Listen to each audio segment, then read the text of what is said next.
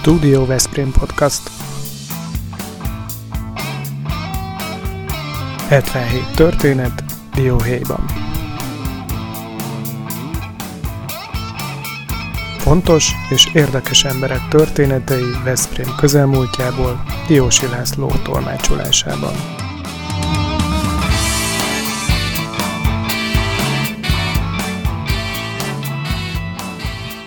Azért nem volt minden probléma nélküli a Panon Várszínház működése. Most csak arra gondolok, hogy itt egy-két évvel ezelőtt a TAU körüli problémák fölmerültek, ez rendeződött?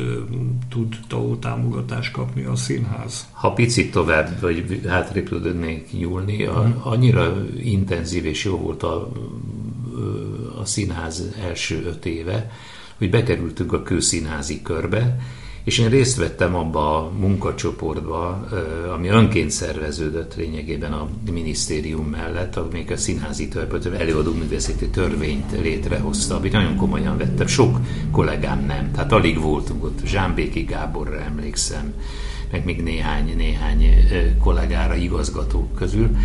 És ez három évig tartott, ez azt jelenti, hogy a közszínázi kör, hogy az egy állami normatív támogatásban részesültünk három éven keresztül. Ez 2012 végén megszűnt, tehát kikerültünk, pályázati módon tudunk működési támogatást, és aztán a, a TAO, jött a TAO, a TAO hát az nagyon, az, az, az végkép. Tehát az első, ez az állami támogatás megszűnése, 110 milliótól fosztott. Ez, ez mikor, mikor szűnt? 18. 18 10, 12 végén.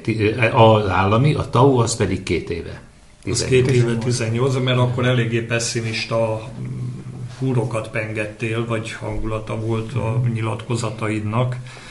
Hogy nem látszott, hogy mi, mi, mi fog következni. Na és mi következett? Mert hát erről a szélesebb közönség nyilván keveset tud. Hát, jött egy átmeneti év, amikor hmm. kapott a minden tauban érdekelt, nem minden. Tehát Igen. nyilván voltak nyilvánvaló csalók is ezen a pályán, ők, ők remélem, hogy nem kaptak, nem tudom. Hmm pontosan. Te erről akkor beszéltél is az átalakítás igen, kapcsán, igen, hogy igen. a csalók miatt. Igen, ez, ez nagyon nagy. Bár a régi keretek között is lehet. Meg lehetett, mindenki kezelni. tudta, hogy kik a csalók, tehát ez egész szakma tudta, igen. tehát ezt nagyon könnyen ki lehetett volna véleményem szerint. Szóval és egy teljesítmény alapú támogatás volt a TAO, ez megszűnt, tehát első évben kaptunk egy ilyen pótló támogatást, ami tehát kb. fele volt annak, ami, ami TAO-ban mi, és még lehetett, megnyíltak ilyen különböző pályázatok, tehát különböző célokra lehet egy, most ebben az évben ez, ez, ez a biztos fix összeg is megszűnt, tehát most pályázatok vannak, még mindig folyamatban a pandémia itt eléggé, eléggé keresztbe húzta ennek a,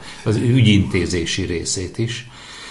Hát egyelőre, egyelőre nem nagyon látunk tovább, mint azt, hogy, hogy magunkon kívül számíthatunk az ön, a helyi önkormányzatra, néhány környékbeli kisebb önkormányzat kisebb támogatására, és hát ezekre a pályázatokra. Ugye, ahogy mondott, TAO elvezik 18-ban, jön a pandémia 2020-ban, és ehhez képest azt mondják azok, akikkel beszélünk, hogy ezt is meg fogod oldani.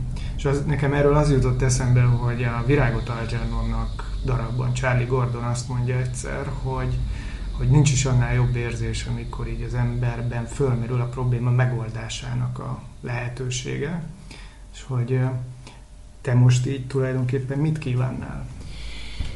Ebben a darabban valóban ez a probléma megoldásának, tehát az élet, az, az élet célja a küzdelem, az élet célja a küzdés maga, mondja Madács Imre, ugyanez van az Algernonban is, és még kettő, tehát a születés és a halál is ott van, mindegy, egy babakocsi és egy koporsó tehát az élet végessége.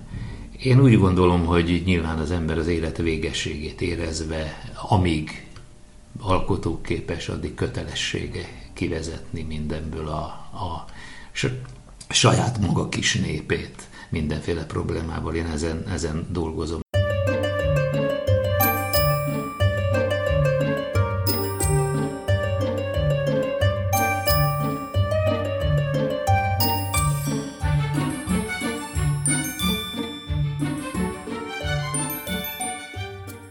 Megoldásként te most mit kívánnál? Én azt kívánnám, hogy az a kedvező széljárás, ami június 19 ez oldás, amikor ott játszhatunk. Uh-huh. Júliusban indult a, köz, a nyári színházi szezon, hogy ez folytatódni tudjon, és a közönség bizalma megmaradt, ez már nyilvánvaló, a mi ismertségünk és hitelességünk országszerte megmaradt, Kőszektől Debrecenig, Tokajtól Bajáig járjuk az országot nyáron is, és remélem, hogy a Veszprémiek bizalma is megmarad a színház és a kőszínházban levés iránt. Mhm. Mi, milyen darabok lesznek a következő évadban tudni való most már, hogy hogy néz ki? Igen, ezt már eldöntöttük a járvány előtt, de járvány alatt hoztuk igazából nyilvánosságra. Az kezdő darabunk az a Virágot Halcsernónak színpadi változata lesz, azzal nyitunk. Utána lesz egy, egy fergeteges vígjáték, a kölcsönlakás, ez a miniszter félrelép Rékúni szerzőjétől való újabb sikerdarab. Majd utána egy átírat Karlo Gordoni két úr szolgájából írta át Hanvai Kornél maira a főnök, meg én, meg a főnök címmel ezt a fergeteges komédiát. Aztán M. Tóth Géza rendezésében lesz, kerül színre az Amadeus című kultikus darab, ugye Salieri és Mozart párviadaláról majd az évadot a Hotel Mentollal zárjuk, amit 12 évvel ezelőtt már megcsináltam, de ez egy új változat lesz, mert összeolvasztjuk egy kicsit a Szent Iváni álom Shakespeare-i soraival. Két, két álomutazás nagyon jól megfér egymás mellett, és, és a rock and roll útján végigjárjuk az élet teljességét. Haci, hadd kérdezzem meg, hogy ugye 20 év telt el ez a 20. évad, ami, ami előtt állunk te föl tudod osztani szakaszokra, mint ugye fel, felneveltétek, felnőtté ezt a színházat. Vannak olyan szakaszok, amiket így be tudsz azonosítani, amik ilyen markánsan eltérnek az előzőtől, vagy az azt követőtől, és milyen jegyei vannak ennek? Te hogy látod ezeket? Igen, talán három lenne, ez most nem gazdasági jellegű Aha. osztás, amikor ugye nem volt társulatunk. Uh-huh. Edith és én voltam a társulati tag, az első időszakban egy színész nevelési időszak következett, amikor rengeteg fiatal, tizen fiatal kapott működési engedélyt, hogy ő nem főiskolát végzetteknek is volt ilyen, egy vizsgabizottság előtt is szerepekben kellett vizsgázni, tehát nem casting jellege volt ezeknek a vizsgáknak. Amíg ez kialakult, akkor lett egy társulatunk akkor ez a társulat elkezdett dolgozni, majd, majd elkezdtek különböző irányokban eh, tapogatózni, felnőttek, eh, lettek, családot alapítottak, volt, aki elszerződött. Az nagyon érdekes, hogy aki tőlünk elszerződött, az mind itt van. Tehát vagy megmaradt vendégként, vagy visszaszerződött a társulathoz, és jött egy újabb szakasz, amikor a, eh, a kezdet-kezdeti néhány, tehát tíz év alatti gyerekekből már, már színész lett, és mondok egyet, például Szelle Dávid, aki egy Veszprémi tőzsgyökeres Veszprémi fiatalember, most 31 éves, és ő gyerekként kezdett, még a Petőfi Színházas utolsó éveimben, majd a Pannonvár Színházban, és most pedig Hamletet játszik, Charlie Gordont a, a Világot Algernonban, vagy az Amadeusban, Salieri-t, hogy a bűnös bűnhődésben Raskolnikovot, tehát vannak ilyen, ilyen, van egy olyan generáció most, aki beérett, vannak egészen újak is, hát két-három éven állunk levő fiatal, két fiatal színész kolléganő, nagyon tehetségesek. Mm, Lacival azt beszéltük, hogy nincs aktuál politika, tehát nem ilyen megközelítésű ez a kérdés. Csak most itt arról beszélsz, hogy Y, X generációs eh, eh, munkatársaid vannak, és ma hallani azt, hogy, hogy a fiatal színész az nem elég jól képzett. Mi az, amit mond, de én máshogy teszem föl ezt a kérdést most elsőként, hogy 76-ba eh, járunk Kecskemét. Te fiatal színész voltál akkor, a mai munkatársaid, fiatal színészek miben jobbak, mint ami, amilyen voltál te mondjuk 76-ban? Aztán majd azt is mondd el, hogy mi, a, mi az, amiben meg kevésbé jók. Hát mondjuk számunkra nagy szerencse, hogy egy nyitott világ van előttük, akár honnan nézzük az internet, az online létezés, ez, ez rendkívül fontos, és olyan dolgok, olyan ismereteket és tartalmakat érnek el, amiket mi nekünk nehéz volt, nem tudtunk sok mindenről.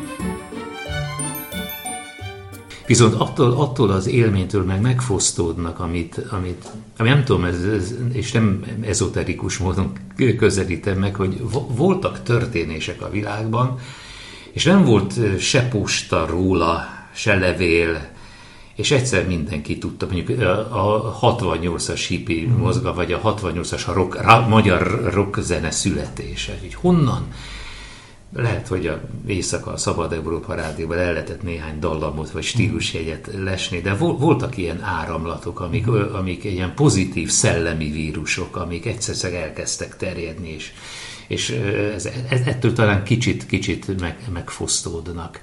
De és kevésbé van lehetőség. Van, van rá lehetőség, mi például ilyen, ilyen családias módon éljük a próbákat és az előadásokat. Ezekre kevesebb a lehetőség, kevesebb az igény. Talán igény, nem néző igény, szakmai igény. Tehát akik ma a képzés felől közelítik meg, hogy hogy jó mondjuk, a, jó-e a színművészeti főiskola, vagy a Kaposvári vagy egy harmadik féle, ez nem járnak közel az igazsághoz. Én úgy kezdtem el a kecskeméti pályafutásomat 1976-ban Ruszt József mellett, Gábor Miklós fémjelezte társulatban, hogy, hogy bölcsészként szerződtem oda, és a, a híres egyetemi színpad, ami egy európai írő alternatív színház volt, annak a tagjaként lettem színész. Tehát a mester, a stílus, a törődés, és a, a, az, hogy vannak társak. Ennélkül, ennélkül nem, nem megy, és ennélkül nagyon-nagyon nehéz. És mennyire néznek föl azokra a színész óriásokra, mint akik számotokra volt fantasztikus teljesítmény és különlegesség. Létezik még ez a, a mai színészvilágban? Hogy mondjam, az igény meg lenne rá, de nem ismerik már ezeket az embereket. Az, hogy én azt mondom, a fiatal, Gábor Miklós nem tudják, hogy ki. Major Tamás nem tudják. De ma élő, vannak ma élő nagy színészek, akik... A, a ma élő nagy színész, ugyanúgy vannak tehetséges emberek ma is a színpadon, mint annó, de a színész státusznak nem, nem az az értéke a társadalomban, mint ami annó volt. És ez, ez nagyon látszik. Tehát sokkal ö, Mondok, mondjuk egy példát, én a Gábor Miklóst színház igazgatóként sem mertem letegezni, és akkor mondtam, amikor egyszer felhívtam, hogy Laci, ne hülyéskedj már, én 70 volt, meg 40, hát már ideje lenne tegező. Nem tudtam, de ma, tehát ma tegeződősebb a világ, és ez nem, nem a tegezésről van itt igazából szó, hanem a mögötte levő tiszteletről, tehát a nimbus nem tud akkora lenni, nincs az a piedesztál, amin egy színész állni tud, hogy, hogy a kicsit alulról nézve is csodálják a fiatalok. Pedig lenne rá igény, keresik a példákat, és keresik a, a, a, az, az idősebbektől jövő segítséget. Podcast hallgatói részéről érkezett a következő kérdés. Az Európai Kulturális Főváros projektben neked személyesen, vagy a Pannonnak mi a küldetése, mi a szerepe majd 2023-ban? A pályázat, a győztes pályázat megírásáig működött a művészeti tanács, abban mm. nagy megtiszteltetés oda, hogy felkértek. A Pannon Színház benne van kötött projektekkel a, a, a EKF programban, például a Táncfesztiválja, uh-huh. ami a mi projektünk, és vannak egyéb színházi megmozdulásaink, amik, amik létre fognak jönni. Egy nagy vágyam az sajnos nem kinőtte a, kinőtte a projekt az EKF kereteit, ez akkor a, a inotai három toronyba tervezett Dante előadás a, a, a komédia, az isteni színjáték pokol, paradicsom, purgatórium, hármasság. Ez sajnos nem tud létrejönni, ez egy hatalmas beruházást igénylő dolog, és még ott van a művészeti projekt is. De hát lesz dolgunk. Tehát Pannon Várszínház része az LKF program. Én nem akarnék kekeckedni, de nem tennél egy újabb kísérletet? A napokban hallhattuk azt, hogy 100 milliárd most már ez a büdzsé. Nem férhet ebbe bele? Inota? Vagy most már... Most úgy, gond, úgy, úgy érzi, úgy látom, hogy ez nem, nem fog beleférni. Vannak inotával egyéb, egyéb terveink, de ne, ekkora nem. Ez, ez, ez, ez tényleg egy több, több milliárd hogy elindultak építészeti feltárások, meg komoly építész szakvélemények, és ez látszik, hogy azért ez még ehhez is nagy. Uh-huh. De, de hát szép, szép lenne, szép lenne, és nagyon-nagyon nagy élmény volt egyáltalán álmodni róla.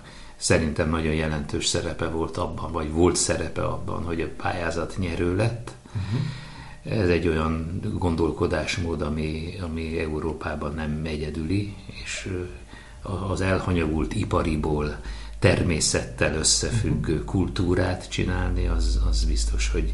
De lesz, lesz dolgunk elég, és én abban meg, meg nagyon örülök, hogy Veszprémre talán így, így még több marad, a, mégiscsak a szülővárosom és a színházunk székhelye, úgyhogy épüljön, szépüljön Veszprém.